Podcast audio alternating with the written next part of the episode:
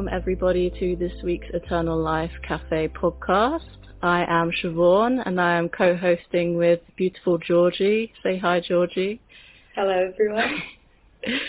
and we have our beautiful friend here, Dirk, who is going to speak about some of his upcoming work and projects and introduce himself a little bit. And so, Dirk, welcome to the space. Thank you for having me. It's a pleasure. Thank you. Uh, we've tried to get this recording done for a little while now, but we kept having uh, misalignments, shall we call them. So it's really nice that we're here in the space today. And yeah, I just would ask, would you like to introduce yourself? What Yeah. is your background? What, why have you been brought to this space? Yeah. So, um, yeah, my name is Dirk, and I'm living in Germany, and I, I have a background in audio engineering since over 30 years. I've been traveling the world, touring the world with international artists, and producing lots of records, doing lots of live recordings, engineering, and yeah, and started studying frequency a couple of years ago, going more into depth, and um, yeah, and finding myself in in uh, becoming a therapist with sound.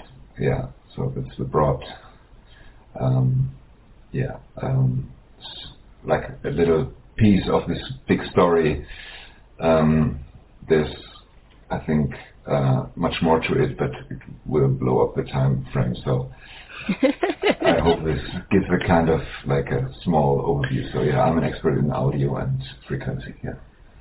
Um, did you did you have in mind that you would end up going towards the more sort of um, sound healing side of it when you got into music, or has it just naturally unfolded?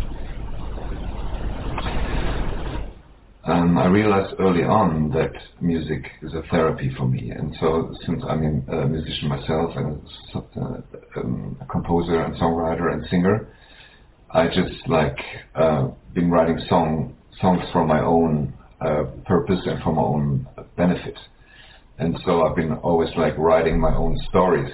So my own future is like contained in the songs I've been writing a couple of years ago. Even now I find myself in the now, which I've been writing a couple of years ago. So there was always something interesting going on with music in my life and, and music just comes in.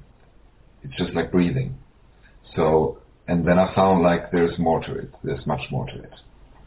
And I had it in my guts a little bit that there's something more waiting for me, but I, I haven't been like realizing until a couple of years ago that this is my, uh, this all the experience I've been making in sound and live sound engineering and studio engineering, that this was, I thought this was it.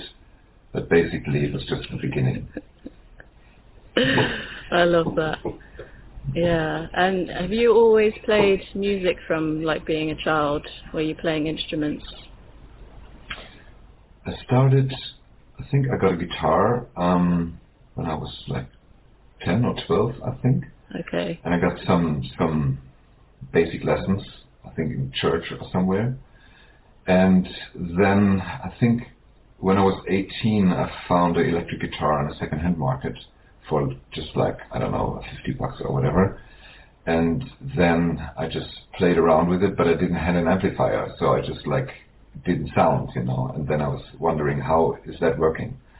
And then I I um, went on on research and asking friends and stuff, and then I got invited into a rehearsal room, and then I just like saw all the amplifiers and stuff, and then that was it.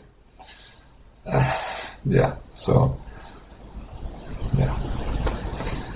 Um, I think then music was always.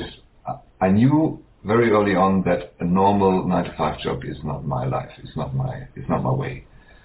And there was a fire burning inside of me. And then I started really um, early. I started writing songs and or just like very simple, very very basic, like three chords and stuff, you know.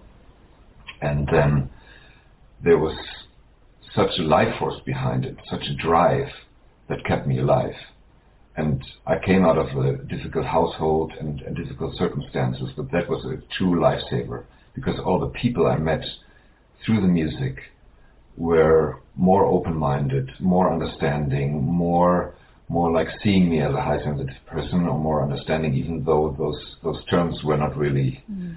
modern at that time or was not really in the field, right? But um, there was more like this is more my area. This is more the place I'm going to be with musicians, with creative people, with artists, and and yeah. So there was no other way for me that I've been trying to do normal jobs, but I failed. Just like I got fired like after a week or whatever. It's just it's, it wasn't just like working. It's not not possible. So. And yeah. so you've toured all around the world, right? Yeah. I mean, yeah, that must have added to your um, to your music, to to everything, because it just completely widens your horizons, your perspective. Um, my first big tour was in, I think, was like 2004 with a from Finland with Erasmus, and we've been on tour for like 18 months in a row, and that changed everything for me. And the first thing I realized when I back when I went back home um, that my voice had changed. Everything had like dropped, so there was less tension in my throat and in, my mm-hmm. chest. So the experience it was not a not a, uh, a travel experience. It was a somatic experience as well.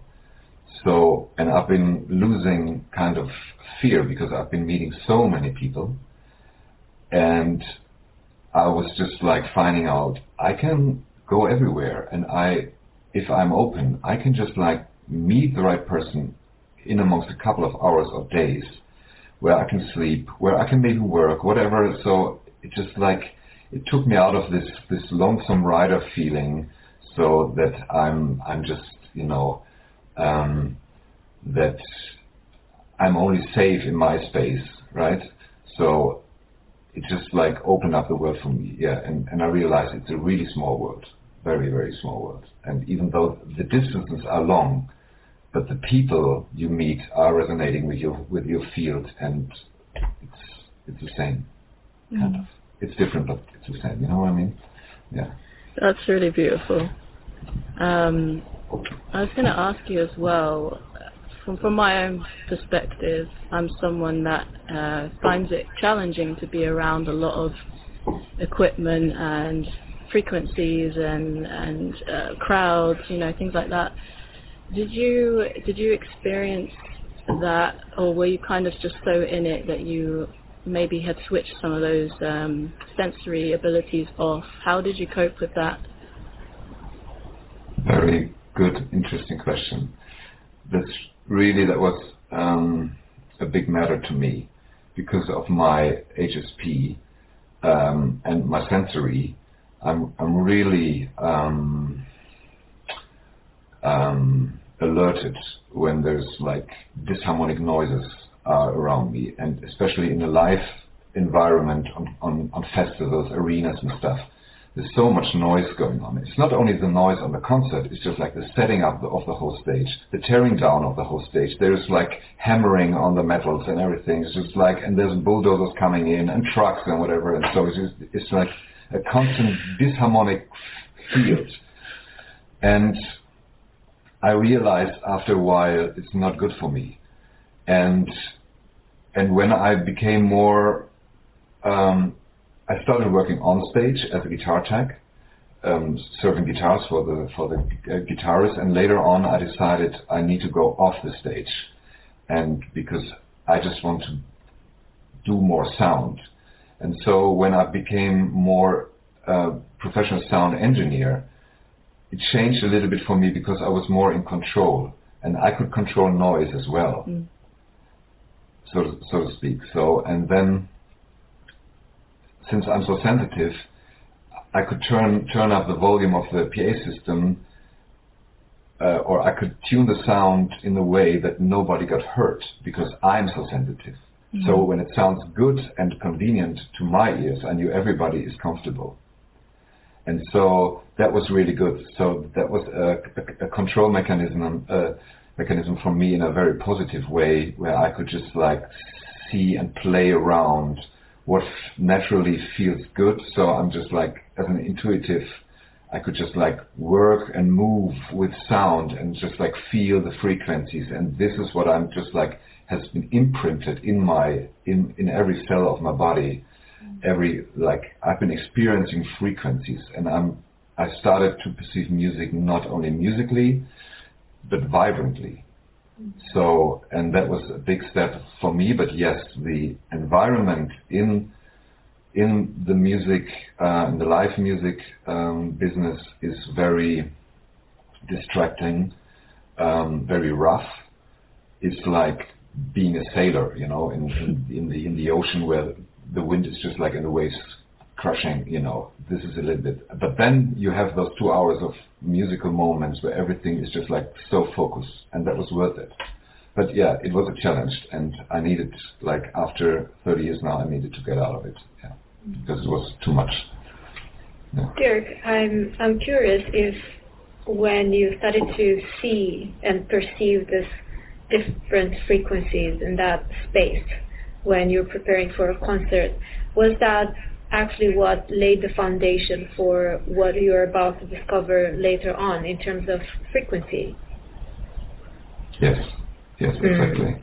Can you uh, transition from those moments in which you you had that sensitivity to sound and you were fine tuning the environment, and I just guess I kind of feel that that was the entry point into what you're about to discover later on in terms of how music works, how frequency works, what is uh, very um, easy to sense and not so easy to sense. Wow, what a this question is so resonating with me. I get goose, goosebumps. Is, is because I remember that exact moment because, like, I remember on that one tour where, where I was, I had a system engineer with me. So the system engineer has been setting up the whole PA system, and I'm just doing the desk. I'm just doing the band and the sound. And then on the tuning, on tuning the environment, it's, it's just like I have to see how does the venue sound and what frequencies are overlapping or just like get maybe distorted or whatever. So I have to reduce these frequencies from the PA system that the venue is not resonating too much on, on that certain maybe dis, uh, uh, disturbing frequency. And then my, uh, my system engineer, uh, Roger his name, said, did you know that when you're listening to the PA and you're standing in the empty venue with your iPad and tuning the frequencies, that your body is moving in a certain way and you're changing changing your your your body positions. I said, no, I didn't know. yeah, you're always standing in a certain way. And then I realized this is the way my body is perceiving the frequencies, the best way that I can can translate what is coming in or sense what is needed. What, mm-hmm. what does the PA need or the venue need to be in a more harmonic state with, with the sound? And then I was playing around with frequencies because sometimes you have uh, like these big PA systems maybe sound nasty a little bit or treble-ish or boomy. And then I'm just pushing single frequencies in to, to find where is the negative resonance. And then I found one frequency when it went straight through my body and I felt a sensation in my body. And I was like, wait a minute, what is that? and then I played around more and I played around more. And then I've, I felt like, okay, there's, there's just this single frequency. I think it was just like, I don't know, it's one, one kilohertz, a thousand hertz. But something was vibrating, like my bones or whatever. And I said like, wow, this is this is massive. So and then that was this uh, this moment where where my friend said to me like, you're changing your body when you're listening to sound or when you're totally focused. And then I realized, yeah, because the frequencies are doing something to me and I need to align myself to that, right?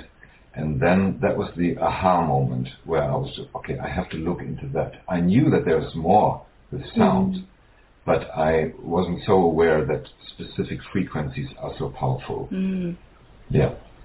Mm. And can you expand a little bit more on the fact that you said the, the frequencies were doing something to me? But what is that something? Yeah, it started. And what you discovered Yeah. later on. Yeah. Um, it's a resonance. I didn't know at that time that my my body was resonating, and um, that and there was a certain emotion triggered as well through through that frequency or through those frequencies. You know, when when you listen to, uh, to music, some people like it more boomy, more bassy. Some some like the high end trebles and must be sharp and it must be aggressive and stuff. So this depends on your own energy field. What what is mm-hmm. just like what you're lacking and what not, right? And I was more like into an an, an even a balanced out sound where everything has its own space and place. Mm-hmm. And this is basically the art of mixing music and stuff where everything is just so aligned that there's no conflict going on between musicians or frequencies, right? But then I felt like um, there was, especially in the in the chest area, there was um, my chest was starting to to vibrate. So the bones were just uh, I had a resonance in my in my bone structure actually, because the the, the the soft tissues are not so so sensitive to to the vibration, but the bone system is, and the skull, right? Everything. So, and then I realized I'm perceiving sound not only with my ears, my whole body is perceiving because sound is traveling through tissue, through through walls, through everywhere. So it's your whole organism that is perceiving sound and um, processing sound actually. Yeah, and then um, I felt it. I think I felt it in my in my skeleton, actually, in my whole bone system. I felt the resonance, and there must be because now I know that there's a geometric form with which it has a, depth, uh, uh, um, a height, and a wideness, and there's a mass. And if there's a certain mass and a certain frequency, and that is resonating, so the frequency is matching that mass, it starts to resonate. And this is what, what was happening. So then I felt like, okay, when I find the right frequency for certain things, and I find find the resonance point, then I can manipulate, or so to say, maybe to influence that part. Yeah. It just makes me think of uh, the many years I spent going to like drum and bass dubstep nights with these huge speaker systems that used to literally blow your body into so many different vibrations and I'm thinking, man, I don't know if that was so great for my body. I mean, I, I can tell you one one uh, interesting story. I've been on tour with the Swedish band for ten years, Mando Diao, and um, we had one tour where I, I did a really unusual uh, thing uh, on the front of house. Front of house is, is the place where you call it where, where the desk stands and you're mixing the sound for the for the people. So I had a little little device called uh, Korg Kaoss Pad. And this is a kind of like a little screen where you move, move your fingers over it, and then you sweep the whole sound. It goes, oh, right? I think I've seen those, yeah. Yeah, and this is what usually the DJs use. Mhm. Mhm. Yeah. So, but I put it on the whole mix, on the whole PA, and, and we had this part where this band, they had like a kind of UFO-shaped kind of uh, thing on the stage, which was uh, which was illuminated, and on one part they touched it, and then I swept the whole band sound while the band was was playing, and two of the members were, were touching. it. I was just like, ooh, and there was like this epic enormous uh, low frequency shooting through the whole venue like a like a 40 or 30 hertz very low Wow. and the whole crowd was just like Wow. going mayhem because it was like epic. And this is why why we ordered more subwoofers uh, than than usual because of that effect and that you could just like everything was just everything was shaking. Like in a car when you're racing you, you know your whole car is rattling the whole venue My was just like close to to implode or explode. I don't know, but that was epic, and that was a really sound experience where you go like, uh, uh, it's just like there's no words for it. No. And It just like, That's why, that's why I love being like a sound nerd because we can kind of pick up on these things and like the impact that you had just by doing this little swoosh noise or the on the yeah. on the pad and it's just like amazing. Oh, that's so cool. Yeah. Um. Yeah. Mm. Uh, yeah, I remember just coming out of those. Uh, like whenever I used to go and see live music because I love, just love live music, but orchestral stuff. I mm-hmm. go to that and you just feel it in your body when you see like the movement of the orchestra going from like percussion to wind and I kind of sensed it in my body like the the different areas that were like almost getting goosebumps it, it, they're all resonating at different points and just the magic of it. And when you come out afterwards, like I always remember these these shows because they're just out of this world. Like sometimes you don't have words for the the feeling in your body that you that you get. Um, so yeah, for you to be able to experience that and be on the other side of it, and now bring that into the work that you're doing, it's just it's amazing. I think especially with the classical music, I mean, uh, sound sound is not really a matter of intensity, but of order and harmony, right? And mm-hmm. and the classical music is very sorted, so everything is just like frequency-wise sorted. The basses are where the basses should be, and the drums, mm-hmm. the low drums or the timpanis, are in a certain frequency range, and there's no other instrument that is conflicting or interfering with that. Mm. And, and that's not really so much in pop music or in, in modern music. Mm. Everything is just like compressed and so just like forced into mm. one shape. But in in the in the classical way, just like the violins or the, the violas are frequency-wise under the violins and so on, and the, and there's the cellos underneath that. So there's like a stack of sound and frequencies. Yeah. So where every part has its own space to play, and this is how should like should humans act? You know, everyone has a space, so it's the same. Oh. It's, yeah, it's an orchestration, and that's Absolutely. why I say maybe, maybe it's like like life is an orchestration and it should be in harmony, and so so that every well, in, instrument or instrument as a human being, I would I would describe a human being as an instrument in this whole orchestra. Yeah, I mean, we are moving towards that, and like you say, we are all a note, and we are coming back into resonance and harmony, and this great musical piece is going to be revealed at some stage. But um, yeah, we all have our place, so yeah, it's beautiful. Mm. Can you uh, talk more a little bit about the human body resonance and how we are this instrument, natural instrument, um, and how you experienced frequency sound on yourself and later on you became you started to apply this in your in your work, especially in your sound mm-hmm. healing, and also how understanding the human body as an instrument led you to discover how you started to apply frequencies and what frequencies for what and all this applic- applicability because it's so wide um, and the beauty of this is that is it's a tangible phenomenon. Like you, when you're doing it, you're experiencing it, and also whoever is receiving that frequency or the healing is also having a, a, a tangible experience. And of course, you're talking about the lower frequencies. Um, for example, the tuning forks. That's why they work so well on on the bone. Mm-hmm. Is very uh, tangible. Mm-hmm. Mm-hmm. Um, yeah, when you, you know, the body itself has um, is has hollow parts in it. So it's like a, a little bit maybe maybe like a violin or a cello. So in order for frequency to resonate, it needs a body or a point of resonance, right? And like your voice, if your body would, would have been filled with water up to your throat, you won't hear any sound of your voice. Mm-hmm.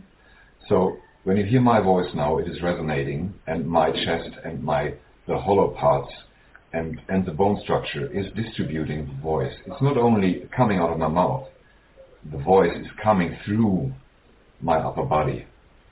Mm-hmm. And there's people that have maybe some some blockages, and the voice is maybe tinny, tiny and, and uh, thin, right? Because they are not using the rest of the body for the voice. So there's like something energetically blocked or physically um, that is the, that is not allowing the voice to be distributed through your whole body. So it's like with the with the singing, and you have the different levels and octaves. The lower you go, you more you go into the stomach, right? And so so this um, this um, this instrument that your body is is um, you're you are resonating within yourself physically, right? And so uh, therefore the body is an instrument. I mean, it's an instrument anyway. All your tools, your hands and feet, everything is just like it's instrumental, right? Because you're using it for something, and just like and your your strings, um, your vocal cords are like guitar strings or violin strings, whatever, and just like there's a resonance going on, and and it, there's an impulse going onto those chords, and then they're resonating. And if, if you're singing on a four 432 uh, hertz, it's like your string chords are vi- vibrating 432 times a second. Wow. Which is amazing. Which is amazing. So yeah. So the body is an is an instrument, and then if treated as that, the dimension and the perspective is changing. It's not just like a functioning organism. It is it is way way more. And if you start to perceive sound within yourself and feel like where is your voice resonating, you might get a different um, opinion about resonance because what is happening in yourself is happening outside of you as well, right? So um, yeah, and applying this is really it's it's, it's a blessing to, to finding a way to to just like to see when you when you put, for example, a tuning fork on your on your chest bone or whatever, and then you hear the whole resonance of the body, even though the tuning fork might be might be small, like like this one, but your bones are or your body is distributing that and amplifying that. That's so so magical. And then, like if if if you're familiar with the work of of uh, Emoto with the water, and so the water in your body plays a huge role in frequency as well. And as soon as a harmonic frequency is moving your water or just triggering your cell water or your blood, whatever, mm. the atomic structure is changing. It's going into realignment. And um, so vibration is really powerful. And there's there's another aspect of that. It's not only the sound itself; it's the mindset as well and the thoughts. So mm. everything that you're perceiving, thinking, uh, doing with your body is creating a kind of frequency and therefore a resonance in your body. And then certainly different organs are responding differently mm-hmm. to, to harmonic frequencies or to disharmonic fre- frequencies. So if there's um, if there's um, um, something out of order in your life or in your mental state or in, in your body, then there will be a resonance within your body, and some organs will tell you, "Hey, hey, I'm not I'm not aligned. I'm not swinging with the rest of the system. Please pay attention. Oh, and can you do something for me? So this is why why perceiving the body as an instrument. Um, you don't need to have a huge musical understanding to understand that everything is just like an orchestration in your body, and therefore it's really important that every instrument is in tune. Otherwise, it will not sound really good. Right. So, and this is the expression because uh, frequency or sound is an expression. And if you are aligned within your body and within your cells, your expression to the outer world is harmonious, is is so. And I think like same with source. I, I think frequency is an expression of source. It's just mm-hmm. like it's a communication, and the way you you communicate with yourself and to the to the external world can be really uh, harmonious and really peaceful but this is only possible if you perceive yourself as that instrument that you are playing, or you be played, or you play yourself, and being part of your internal orchestra and your external orchestra. And this is where frequencies come really into play. Yeah. I hope that makes sense. Mm-hmm. Yeah. Yeah, I, um, it does make sense, and I was wondering, um, what was the moment when you started mm, focusing more on the human body and working more with the human body through sound healing and applying the frequencies and all the knowledge that you gain on the human body?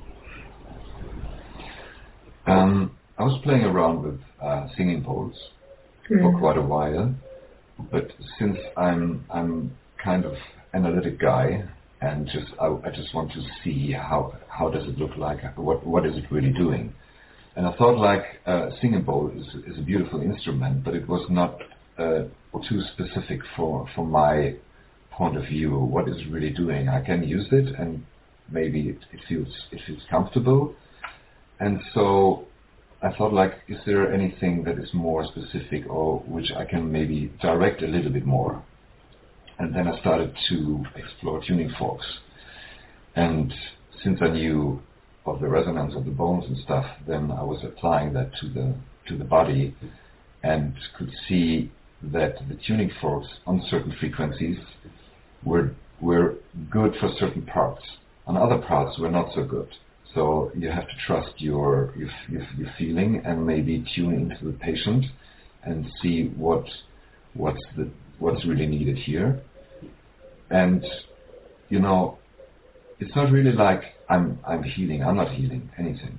I'm just like giving information information into the body with certain frequencies. And I found out that tuning forks are very specific and are very close to to um, to pure frequency that is not so spread out, that is more focused.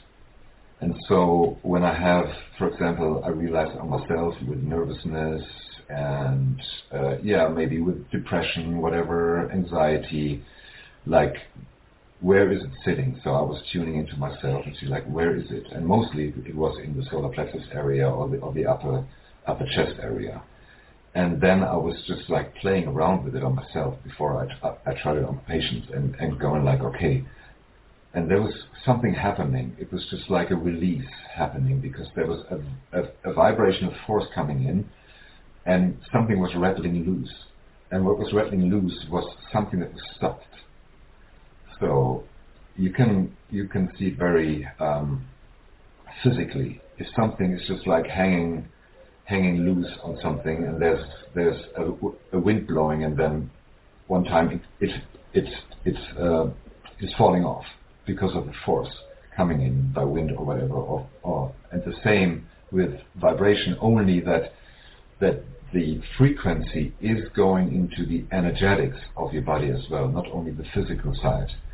So um, there's more in the in the etheric bodies and in, in the energetic bodies that can read and um, and absorb or calculate or maybe um, use frequency and read it and go like, okay, maybe or like I realized with the chakra system, uh, uh, when the chakras are on a certain frequency, vibrating on a certain frequency, and maybe your heart chakra is out of alignment, and you give that pure frequency your body to read, and and say like on a on a kind of quantum level, this is how you look like when you are aligned, and then the chakra goes like, oh, mm-hmm. I'm out of alignment this is the information I need to override myself again and bring myself into alignment. Right? And so I was just like skeptic a little bit if this is all esoteric, blah blah blah. you know what I mean? And so it was more like like um, is is that really happening? And then when I when I tried it later on with with patients and I I, I just distributed pure sinus frequencies onto the body or over the sound bed that I'm using. Uh, and I didn't tell the patient which frequencies are used. and then because all the frequencies are uh, aligned to colors, right? There's a color code because all the frequencies that we have, like if we have the green from the heart chakra, um, you, you can octave the visible light down to to sound, and this is how, how they come about the, these frequencies. Like for example, the uh, 590 hertz for the for the center heart chakra is a is a kind of um, uh, medium dark green. Okay, and so people start started seeing the colors without telling them what I've been doing. And so, okay, so I had a validation for that. When a certain frequency coming is in, the body and the energy field can translate it. And so this is this is how like I realized with myself, testing myself, that there was certain frequencies are really good for certain parts of the body or for certain state of minds, and then and then later on with, with the with the patients that that gave me the validation that there was really something happening. Yeah, when frequencies are applied in a certain way. I, I've been finding that the more I've been doing sound events and working with groups and with individuals, it's like at first I was maybe over analyzing things and trying to get everything exactly right so they had an amazing experience. But then as I found and I just let go of some of that, I started to really be able to tune in and it was like it was like a flow of energy. I was just picking up certain instruments. I wasn't thinking too much of it and, and going to those parts of the body. And just uh, like you said with the colors, I myself would see the orange and I'd be going to that kind of place in the body or I'd see the green. And exactly what you're saying afterwards, we hadn't had any communication, but afterwards they say, oh, I saw this green shape and, and I felt the energy there.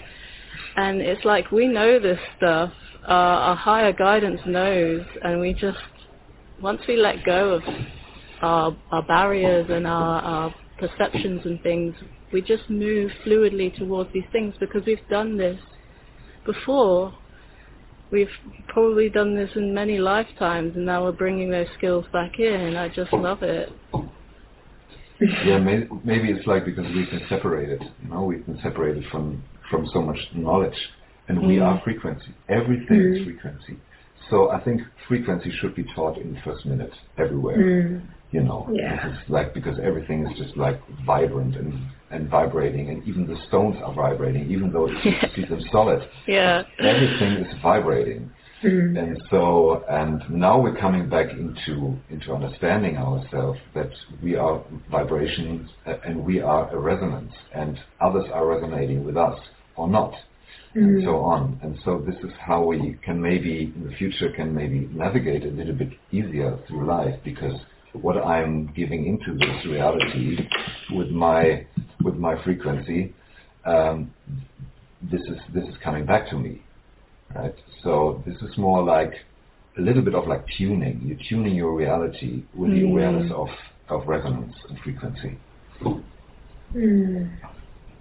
It's like a, uh, it's a universal language because if we don't speak the same language, we're not going to understand each other. But if we connect at the level of uh, the frequency level, then we will be able to transmit and communicate freely and easily just using frequency because everybody understands it, even if um, some people might not be able to put the finger on it or explain it in, in a in a linear way, in a cognitive way, in a cognitive sense, is something that is a felt experience. So when we feel the experience, then we create this harmony field and then we can communicate in much better ways than we're probably communicating through mm. words, for example, because sometimes we might be talking exactly about the same thing, but because I do have a perception about something in my head, we might have a misunderstanding, even if the subject or the perception, the, the, the thing we're discussing or the idea is the same. Whereas with frequency, it's a very clear communication medium. It's a very tangible and it's it's universal. goes beyond uh, the limitations of the mind or the limitations of language. So it is it is fascinating because I've seen many in many many um, situations when there is music around or frequency around, there is this field that is is a co-creative experience that emerges in that space, and everybody communicates through mimics, through facial expressions, through through body movements, mm-hmm. and they, there's no need of, of words, of using words, but we understand each other co- completely. And there, I, I've seen so many times, especially, for example, festivals or ecstatic dance, when we are just talking to each other because mm-hmm. what makes this communication possible is actually the sound waves. Yes. That is the tapestry that we translate through our body and then we, we, we start talking and communicating. Yeah, that's the beauty of it, right? I mean, it's it's uh, um, it's the multidimensional way of communicating, and we're more aware of that. We have all these senses, and we had them all along, right? But they are now now more activated than ever, and and the more awareness there is, um, the more we we can really understand that there is so much more going on between humans and animals and nature and stuff. And, and so, because I think we can perceive more. And I think there's something like, um, I think frequency is related to awareness in that sense that uh, the higher the awareness is, the more higher frequency we can contain. And the more higher frequency we can contain, the more access we have to what is and not what we project. Does that make sense?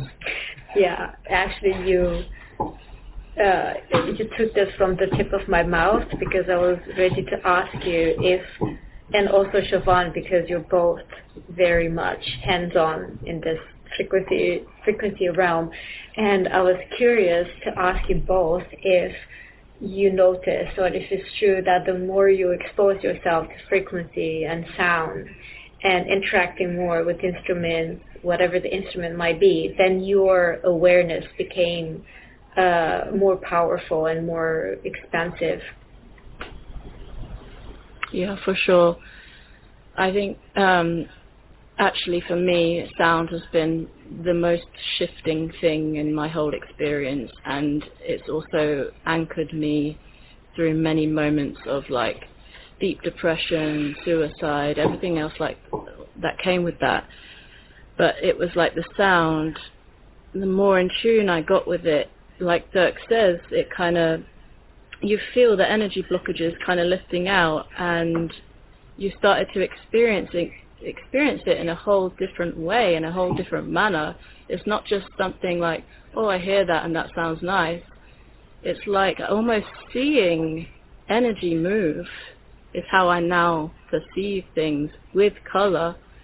And I've just had my most profound moments just being in tune with with the instruments that I use. Like for me, I have a shruti box, which is like an Indian mm. instrument, and that is I, I would give up all my other instruments if I could just keep that because it's this amazing droning sound that I can just reach levels of consciousness that I, I can't do it without. Well, I can, of course I can do it without it, but it, it definitely helps to have it.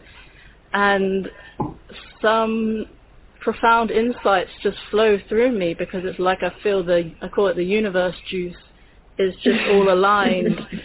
and yeah, it's it's a it's an amazing feeling, and I just kind of knew because when I was younger, I was super musical, singing, dancing. I wanted to play every instrument I could get my hands on. But as I got older, I was told the the belief that if you're a musician, you you're not going to make money. You're mm. going to be homeless on the street and all this kind of stuff. And so I I just stopped pursuing it. And as I came back into like awakening, it again, it was sound that like split the switch for me. And it's like I had this remembrance of exactly what you're saying, like the energy bodies and the way frequency is and vibration and geometric patterns and shapes, and it all just came flooding back. And I'm like, dang, this is this is me. This is the way I need to flow. I, this is yeah. So I honestly, I always say to Source, if music and sound wasn't here, I would not be here at all. I would have refused the call. I'd have said, no, thank you, I'm not going. It is music and sound that has got me here, so I'm truly grateful. wow. and what about Dirk? Um, what about you when you were working on the human body, um, what is your experience, for example, when somebody has disharmony, for example, there's a, stuck emotion, and obviously that is going to have a repercussion on an organ, for example. How are you sensing somebody's field when you're working on them using instruments, voice, whatever you're using in terms of sound frequency? Um, I think since I'm so trained with sound and frequency, and and since frequency is a carrier wave, so you can put kind of any kind of emotion, uh, information and emotion into the frequency, right? Mm-hmm. Same same with water and stuff. I think same same with all elements. I think, but um, I realized when I was using um, a a very huge tuning fork, you know, like like this crystal crystal one stuff, mm-hmm. or like like the crystal singing bowl, and I move it over the body and go along with it. I hear change in sound. Mm-hmm. So especially with the with the singing bowl, when I just like move in the same speed and just like keep trying to keep the tone stable, which which I'm I'm quite okay with, I think. Then on a certain part of the body, there was maybe too much sound. The sound started to distort or to overdrive in a way, or it gets kind of numbed. It gets like a little bit um, blocked. And the tone and the sustain is going away. And so I could just like feel and sense, okay, there's a lack, there's a lack of energy, or there's too much energy. So, and when there's too much energy, something is stuck and it cannot flow. So yeah, I use uh, mainly uh, crystal singing bowl to do my to do my uh, analytics on the body and to get information. So the the sound is carrying that information from the field, or it is translating the information of the energy field uh, of the patient or the body I'm having in front of me. I cannot read really everything, but it's it's it's really intuitive. Mm-hmm. So my my uh, empathic uh, abilities, allowing me to perceive a kind of download um, in a very physical way, not really in a super esoteric uh, uh channeling way. I don't think that it's channeling what I'm doing. It is just like tuning in into somebody's mm-hmm. field, and and the the human being that I'm working with is allowing me and accepting that um, that I can read information. And there's only that kind of information coming in that is important for me or for that session, not more and not less. And sometimes I can read accidents, um, back pain and stuff, or trauma. A couple of months ago, I had a young young patient, a lady that she had um, problems, some emotional problems, and some some some problems with the hip and the body and like like with the with the movement and stuff. And then I was using the the uh, singing bowl, and then I was starting to do the therapy on the sound bed and the frequencies. And then during that session, there was kind of delay coming in, like a delayed information of the mm-hmm. field. And I got the information there's a stuck trauma in, in the back in the lower backbone.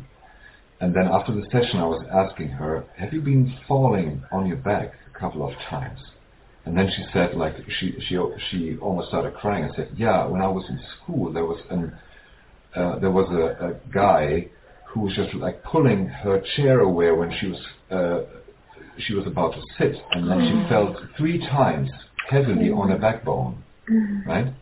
And that was a, a, trauma that was stored in the body. Mm. And so those those kinds of information sometimes come up it depends how open you are to your healing or, or how ready you are. With some people, it's really difficult to read because they're more kind of afraid what is going on. I don't know. I can, mm. I can see sound. What is what what's what's really happening here?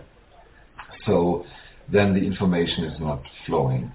But uh, on most of, of the of the patients that come to me, they are ready because otherwise they would have not been choosing sound healing, mm. right? Yeah. So, and then the system is open. Mm. And another thing what I'm doing is I'm doing the sound bed where you're lying on, and I use a little bit more than half an hour to open up the system.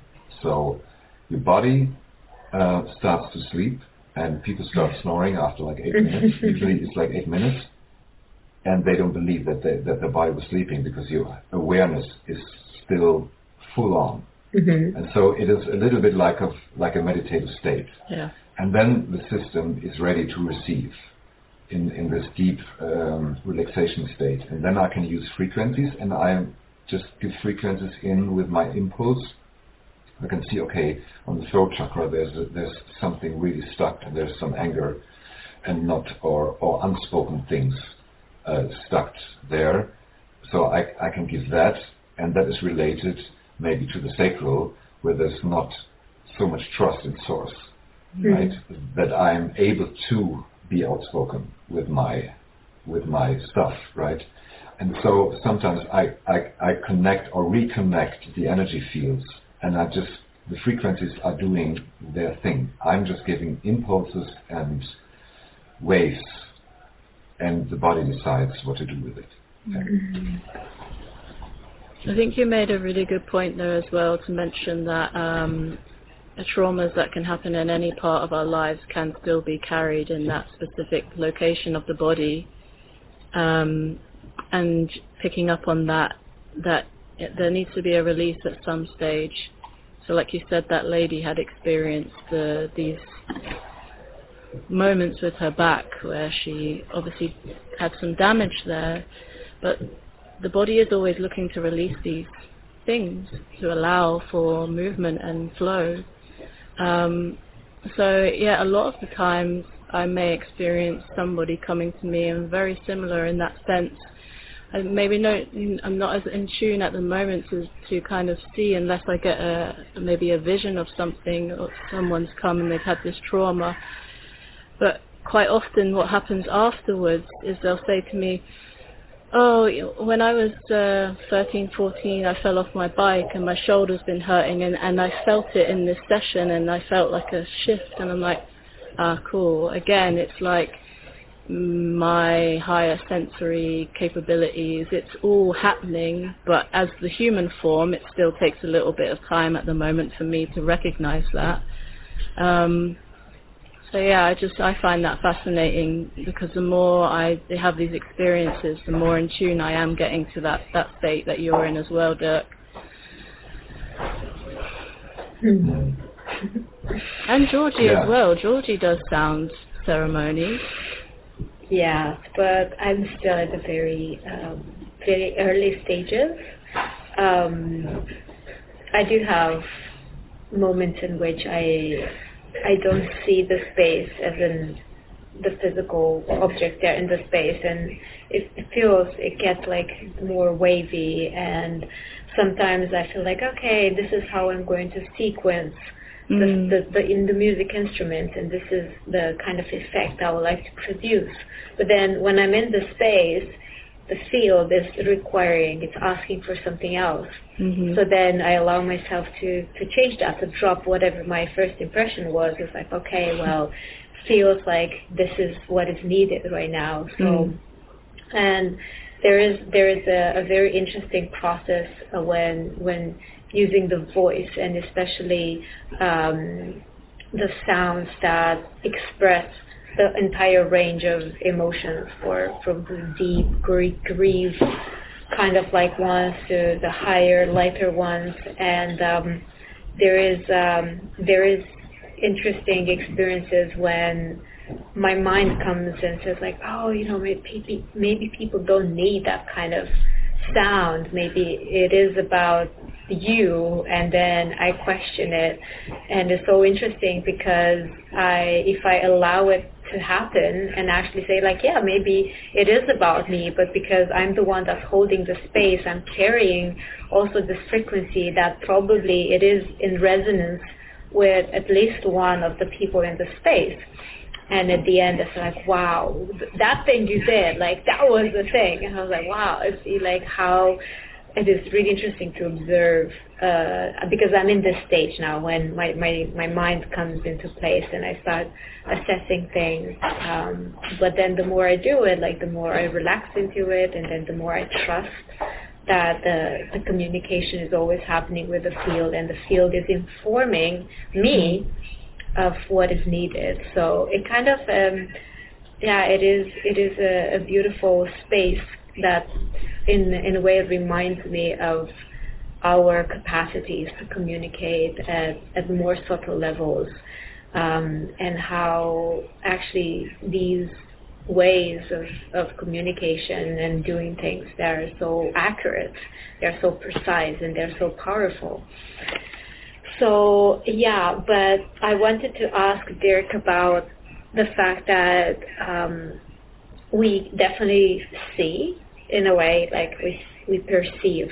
Maybe seeing is not like um, the most accurate um, use of words because I'm not seeing something in particular. It's almost like I'm perceiving the waves, the the waves of the sound, and also there is this perception of of what kind of emotion is being either um, infused or, or, or informed to be born from that frequency, from that sound. And also it could be the one that is kind of like being shaken um, in order to be cleared, in order to be re, um, rebalanced. So that's kind of the perception that I'm, I'm, I'm sure we're all experiencing, but that is a felt sense. And um, lately, you, Dirk, you're actually taking physical images of frequencies. And I was curious to know how did you transition again because you're having like so many transitions is almost like an unfolding journey for you from sensing and perceiving frequencies like this in terms of like the information the felt sense and also you also took it another step forward and actually you're able to represent certain sound waves in, in the physical form. So I was curious if you can tell us more about this because this is also your current your current project and I feel like there's so much more behind just seeing an image that looks nice and it's like wow this is so cool but it is some something more behind that and the story of how you got to these expressions of sound um, is something that I would like to know more of. Um, yeah, I was basically looking for a reference point because, like you said, like um, sound is kind of invisible, right? It's just perceivable in a way.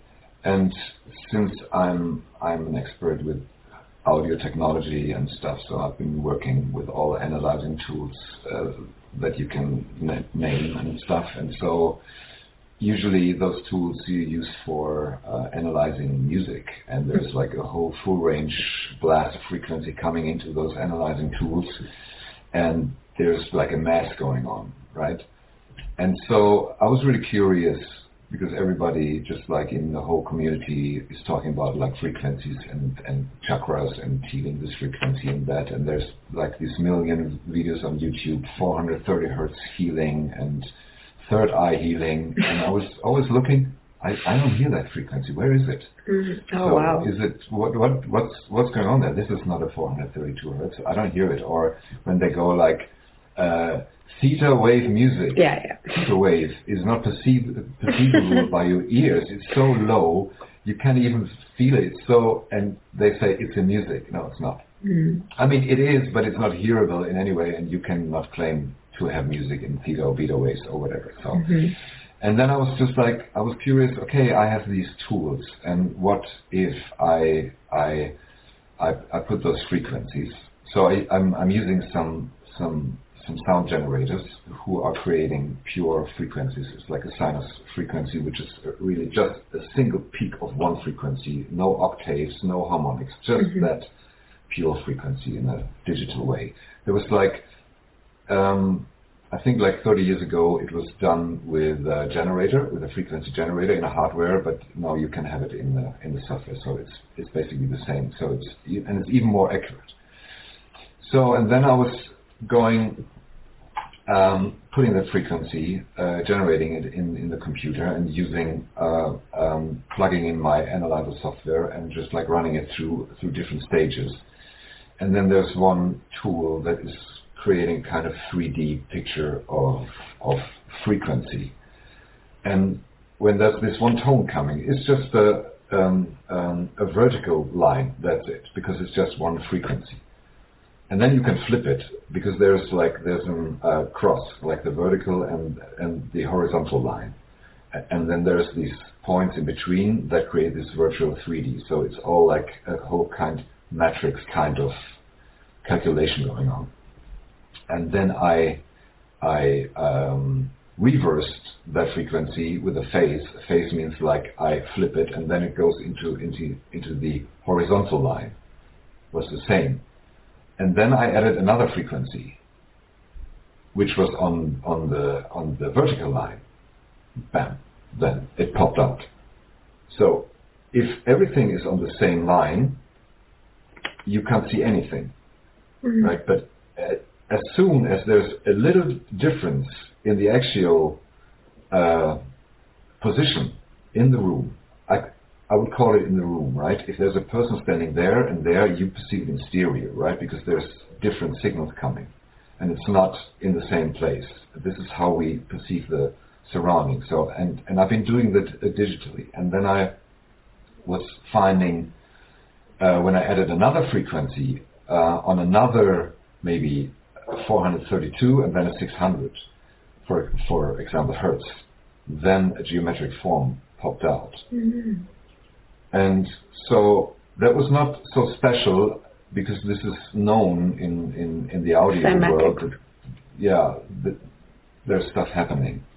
But then I was playing around because everybody was talking about um, about those um, what what's it called um, um, um, these when you hear when you have a frequency on your left ear and it's for example it's a 600 hertz and then you put another frequency on your right ear which is 605 your brain is cal- is recalculating it Mm. and putting one Mhm. frequency in the middle that could be a 306 hertz so you won't hear the 600 you won't hear the 605 you hear the Uh, 603 Mhm. so there's like a translation going into the brain.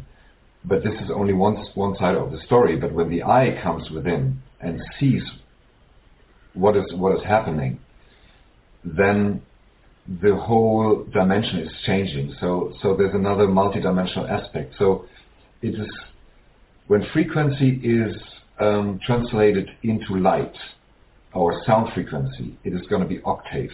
So that means like for at least if I have this 600 hertz of the heart chakra and I would double it 38 times, I will come automatically into the visible spectrum of perception. So this is going to be colors and light.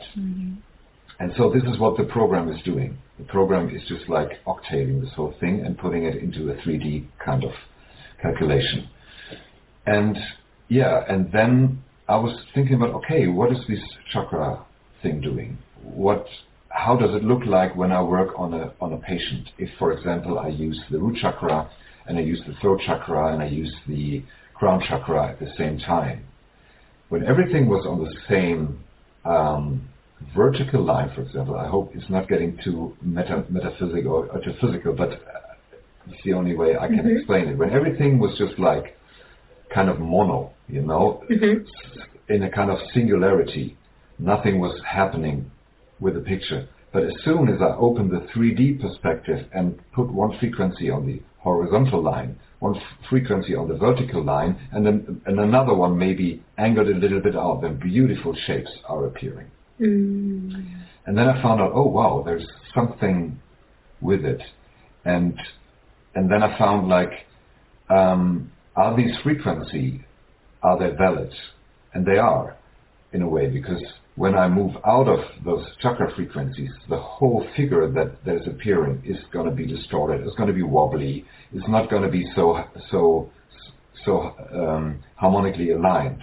But when I use those those base frequencies, I would call them, like those grid frequencies that are holding things together, these are those certain special frequencies that are aligning that grid. And I put them into into a 3D perspective, then beautiful shapes are appearing. And uh, yeah, and, and, this is how I was just curious, and, and this is how the sound art came came about. And I was like, wow! And I was like, I was it was mind blowing. And then and I was then uh, experiencing with the binaural effect. Mm-hmm. For, for example, I have a frequency at 432. I put this on the left side of my speaker, so, so to say, and then I put a 434, uh, just two hertz away, and reverse them, and then a beautiful uh, shape is, is appearing. So there's tension created mm-hmm. because the frequencies are so close to each other but not really matching, mm. then there's a tension and then a geometric pattern is appearing. And it's the same when you see that on the Chladni plate, right, where you where you mm-hmm. put the salt mm-hmm. on that plate, and there's this this this vibrational plate, mm-hmm. and then the frequency is changing, and they put another frequency to it, and then mm-hmm. everything is open up. Same with the with the cymatic with the water, and so yeah, it it came about with the with me wanted to know what are these frequencies uh, doing. And then I found out that especially the frequency that I'm using on my sound bed has a wonderful, beautiful shape to it. And, and, then I know now when I'm working with patients, whatever I'm doing here is creating a 3D, mm-hmm. not visible image and field into the room, around the patient, around me. I'm sitting with him, you know, and it's doing something that is beautiful. Mm-hmm.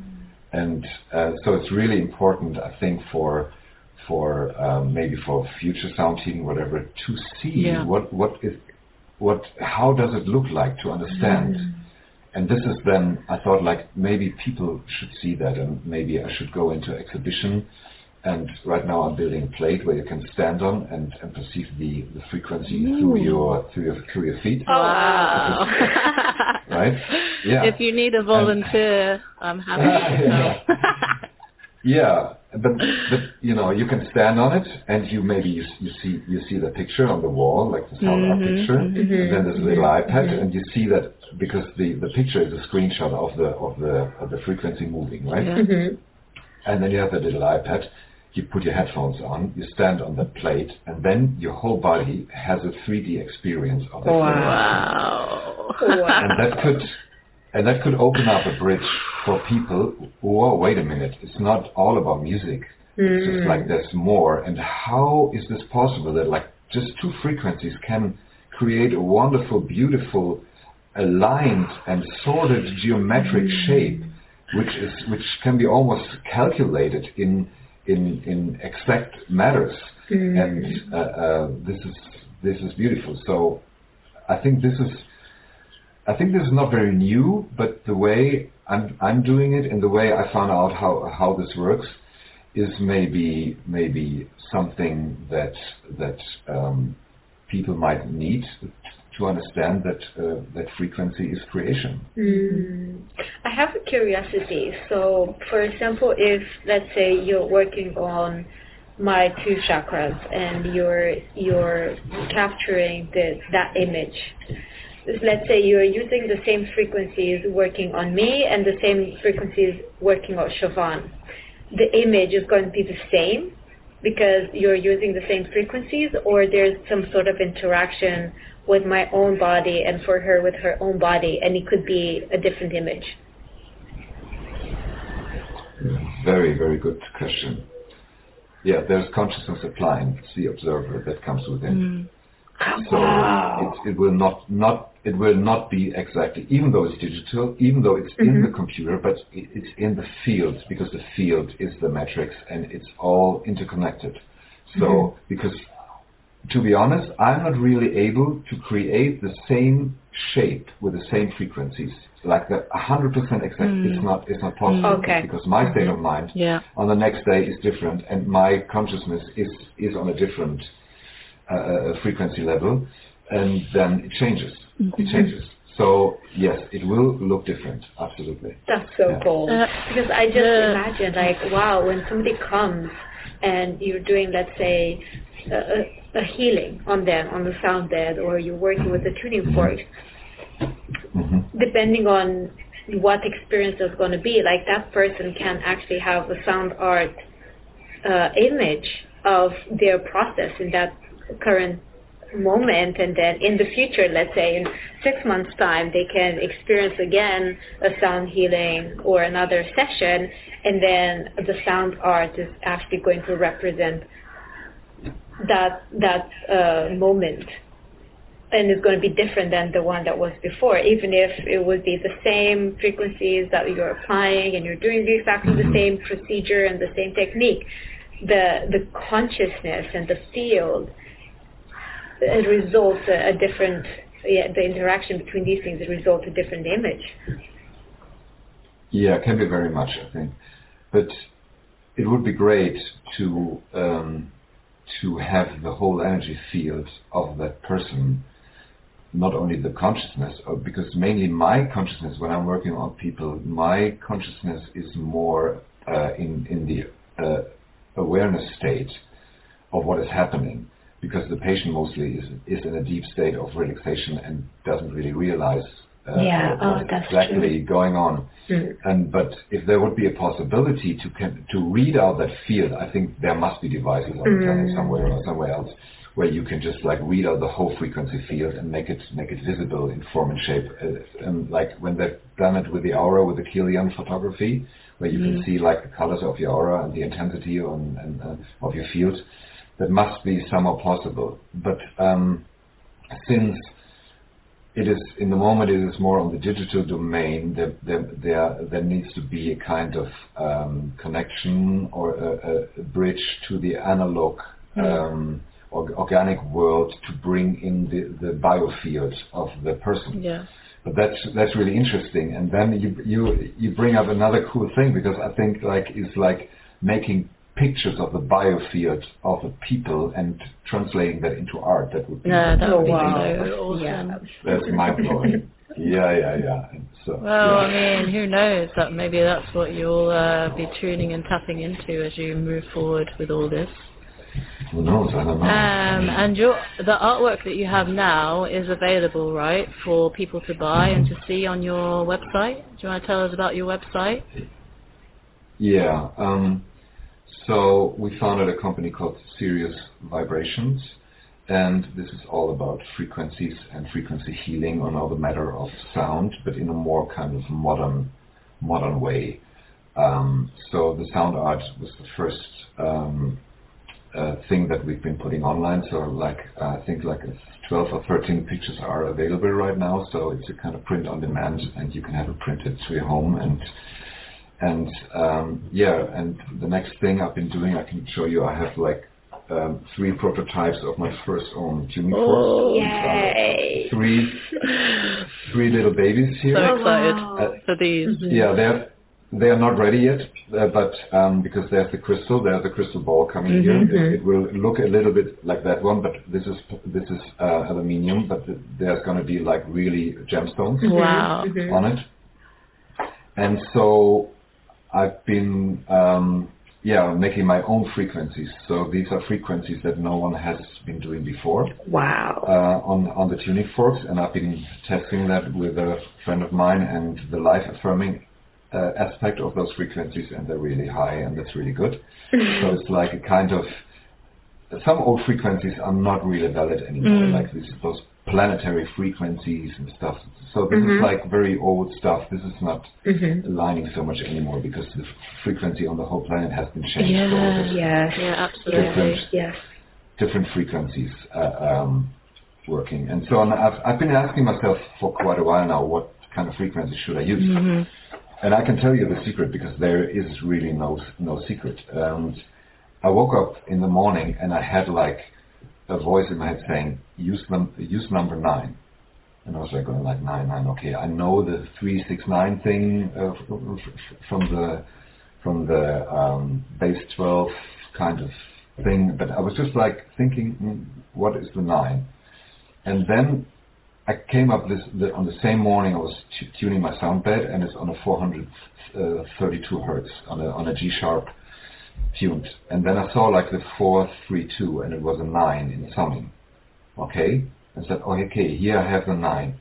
What if I I multiply the 432 hertz, which is the base original um, uh, A tuning that, that we had before, the, the pop culture mm-hmm. thing came in, right? So which is more aligned to the to the to the body, and then I came up with dividing that by nine, and I came up with three eight eight eight, right?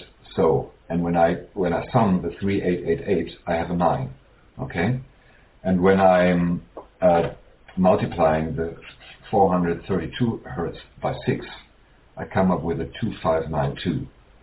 And if you sum that, it's a 9. Mm-hmm. Okay?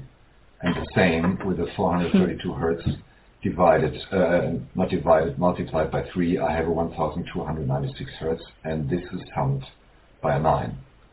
So everything comes back to the 3 and 6 and 9, but everything coming from the 432 hertz, like the most musical, and more line frequency, um, yeah, then the nine is the key. And so this, yeah, so I'm, I'm telling no secret because I think it should be available for like everyone and all the tuning fork makers out there. Just use it, you know, because it's I think it's these are great frequencies. So and the highest frequency I'm using for clearing the room. Yeah. Mm-hmm. So it's it's like digital s- smoking, I would say. Oh, wow. Cleaning the room, but but in a way of just like put your put your, informa- uh, your uh, affirmation into it and just like removing any kind of stuck energies in your in your room, in your area, mm. in your space. And the second um, I tested out is more good f- for the for the body, so I use that for just like hovering over the body mm-hmm. and, and just like uh, clearing out any disalignment or, or um, something that is uh, not really aligned. And the other one, I'm not really sure yet. It, it is um, because I've made this all visible, right? I've recorded them and see what is what's happening. It's really interesting. Mm-hmm. And I thought, like, when frequency or sound wave is a carrier wave, and you can put your wishes or your your your thoughts or your emotions into that. Why don't use it for manifestation? Mm-hmm. So, and I'm experimenting on trying to manifest something with the tuning forks, using them and trying to, to create a strong sound field and putting a picture into that. Ooh. Put that in, into the waves, let it go, mm-hmm. don't think about it mm-hmm. anymore, mm-hmm. and do the thing. Uh, and that can the frequency is going back into into the matrix. I would say so, mm-hmm. and let's see what it's doing. And there could be something. So, but mm. I, am not in the position of just like, okay, if you use that one, you yeah, yeah. Man, manifest your car in your house. I think it's not, not that easy, but I think basically the wave is just a tool and you could do it basically with every kind of sound tool, even with a drum, whatever. If your image is strong enough, mm. the sound is just an amplifier of what you're trying to mm-hmm. do. Yep. So I would say. But I guess this one with the manifestation could work with um, uh, less physical things. For example, let's say a different state. I would like to feel uh, more freedom, or I would like to overcome my fear of whatever.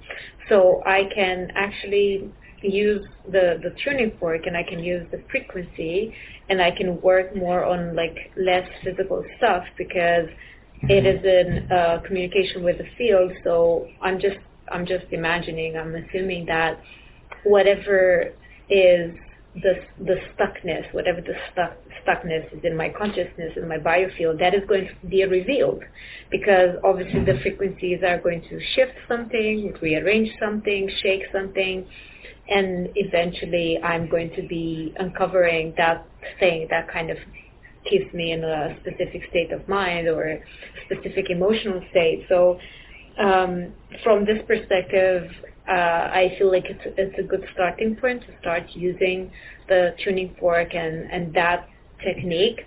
And of course, after these less physical layers are being harmonized, then we can attempt or even succeed manifesting other more material, more material stuff.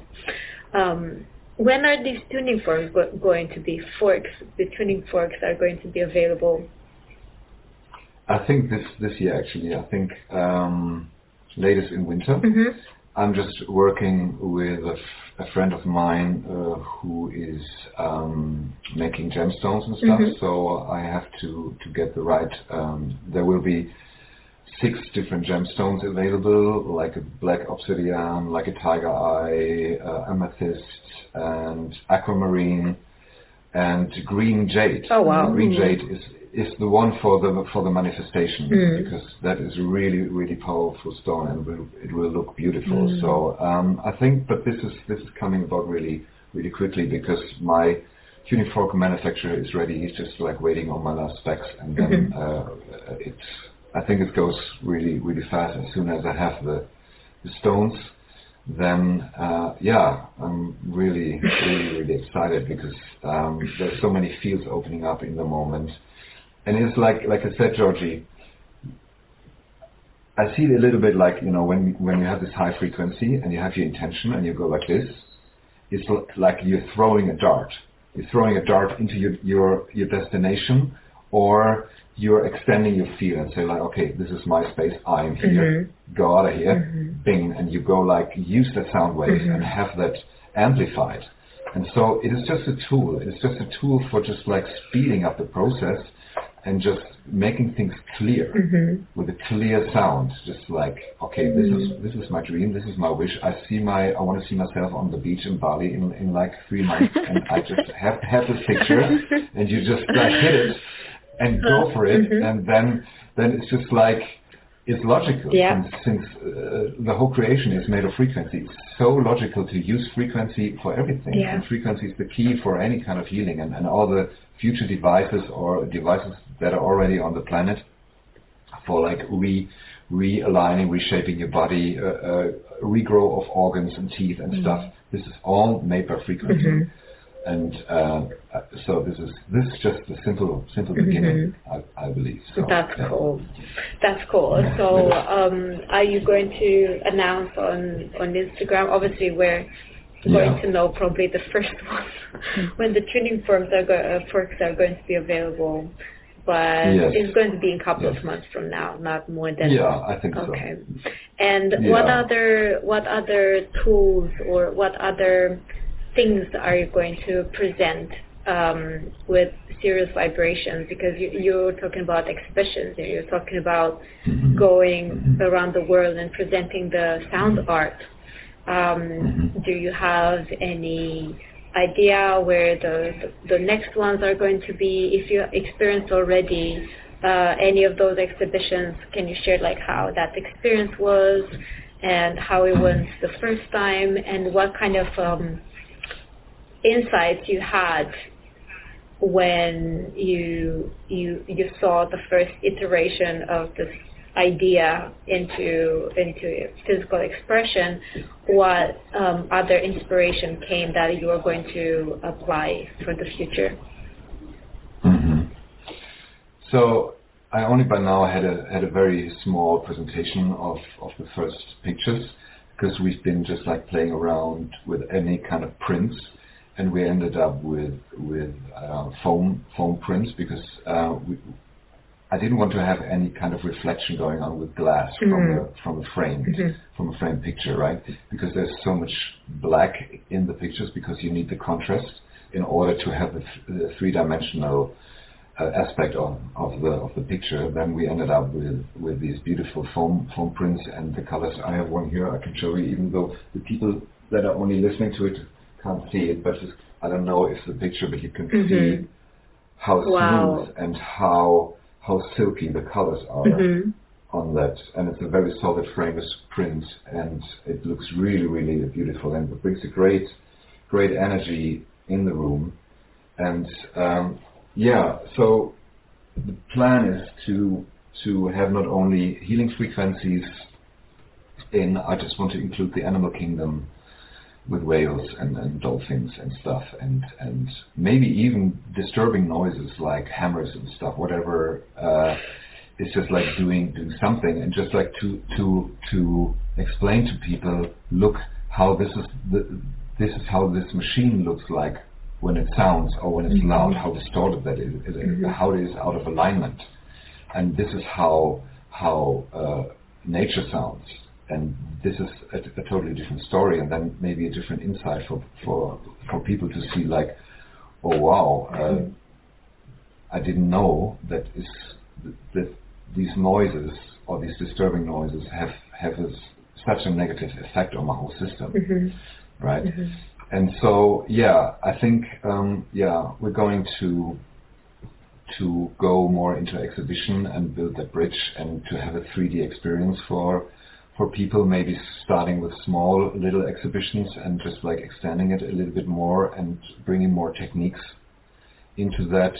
And then the the aim is to to combine all my frequency devices that I'm planning to do as well into this exhibition. And for example, there's another one or two vibrational devices, physical kind of digital tuning forks, kind of, but you, that you can use for therapy.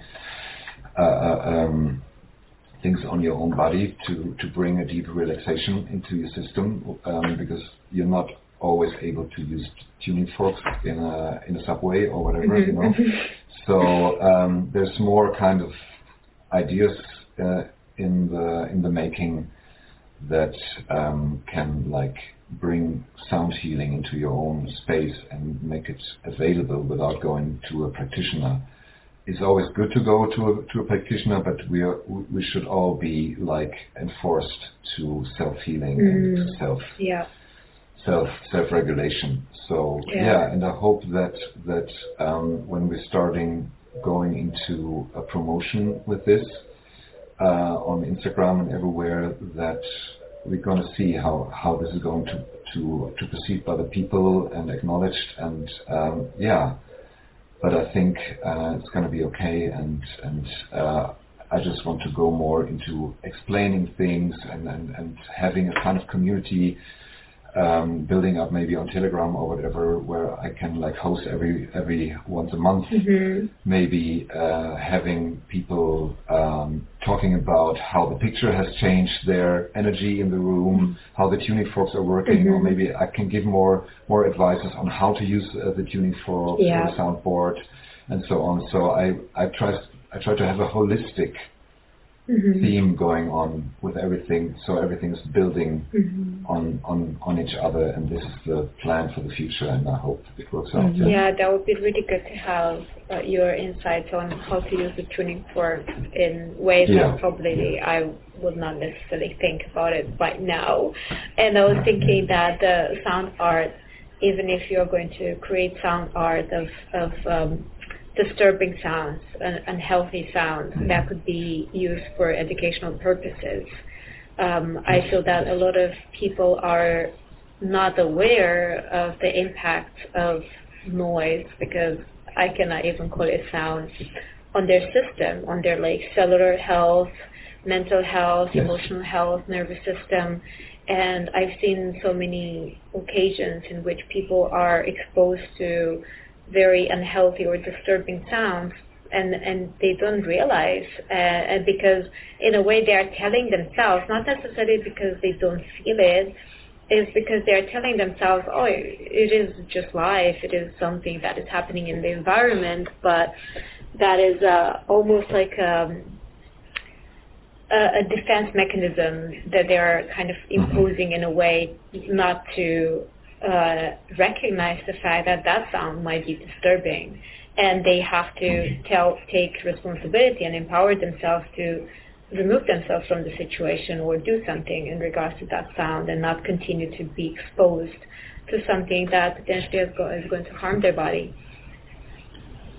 Yes, yes, exactly. I mean, the the amount of penetration that sound can do to your system is just like mm. enormous and many many people don't feel themselves right? And they're actually not really sensing that because yeah like i said it's just like a normal part of my my environment. And if you feel that and sense that then you're oh you're so sensitive. Mm, something's wrong yeah. with you. I think it's the other Yeah. way around.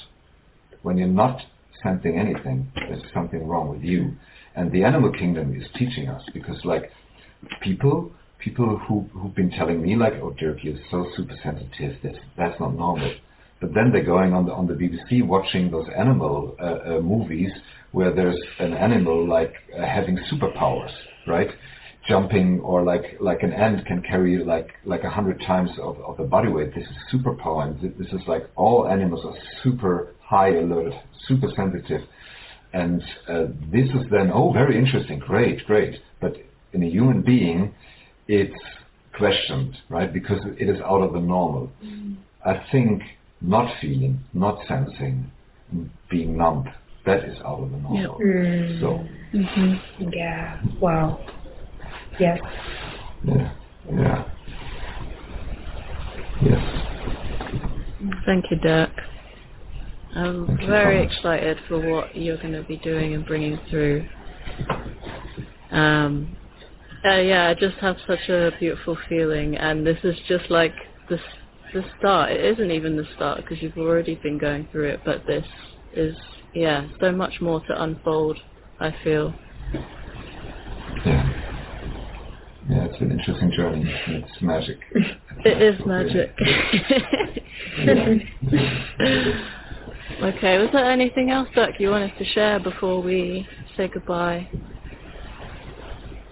Yeah, I think we've we've covered a lot. Mm. I mean, this, um, yeah, I think I think one thing I might share is just like um, is perception and maybe just like losing a little bit of control and going more into perceiving what is coming in and not trying to control and because it is like this whole creation is a full range experience of frequencies. Mm-hmm.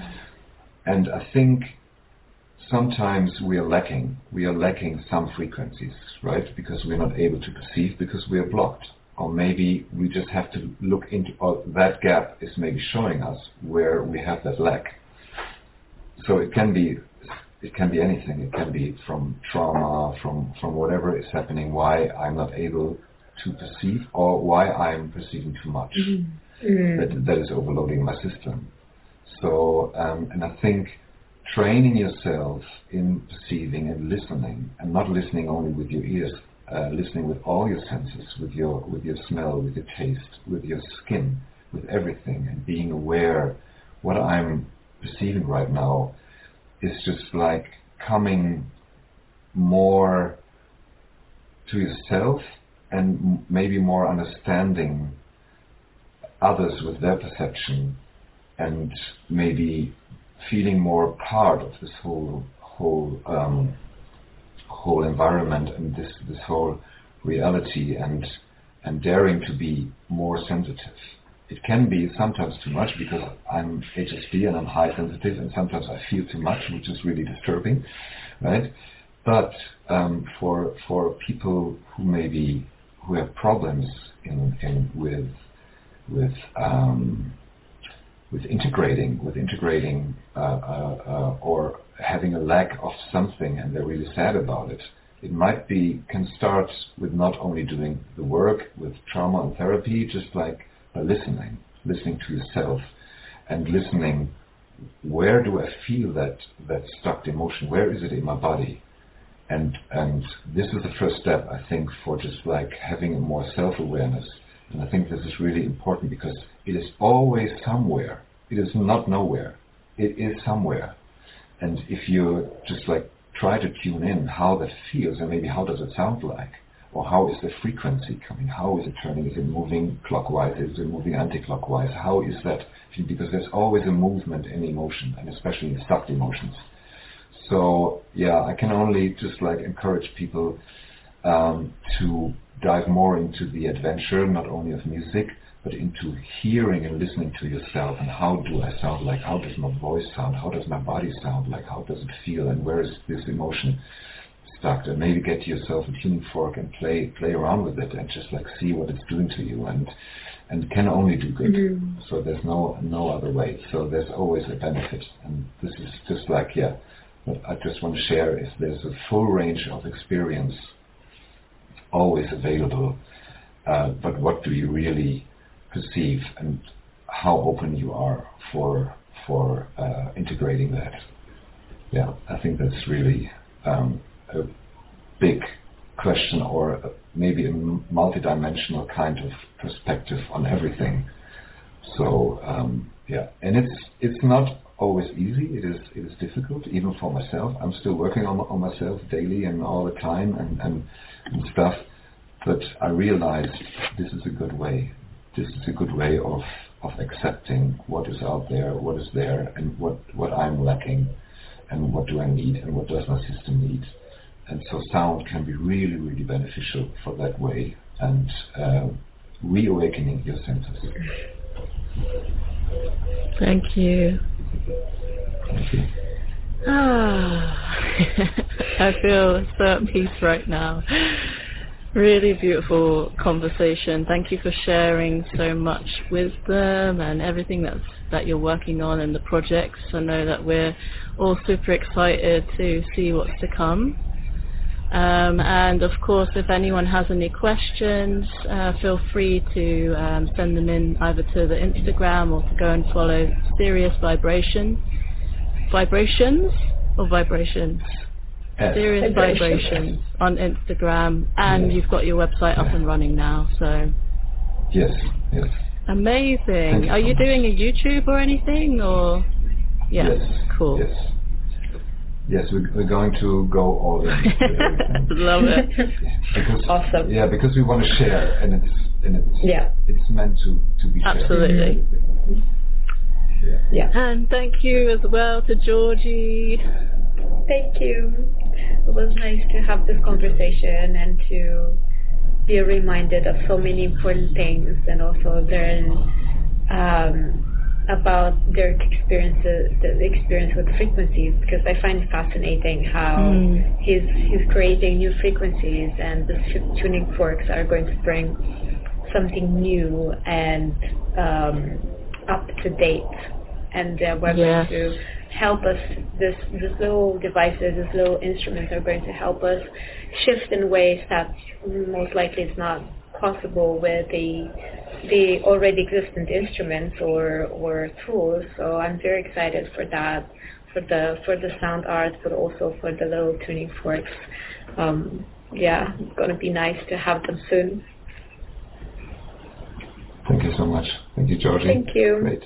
It's great talking to you guys. Great. Thank, thank you. you so thank you for sharing all your wisdom and your experience and both both Siobhan and you, you're you have so much, so much to share. So I'm very grateful that I I I got to meet you both and share this journey of evolution through uh, the, mm-hmm. universal language, which is sound and frequency. So yeah, it makes me happy. Okay. thank you both, and thank, thank you, you, to everyone who has listened and watched. And we'll see you soon. See you Bye. soon. Bye bye. Bye bye.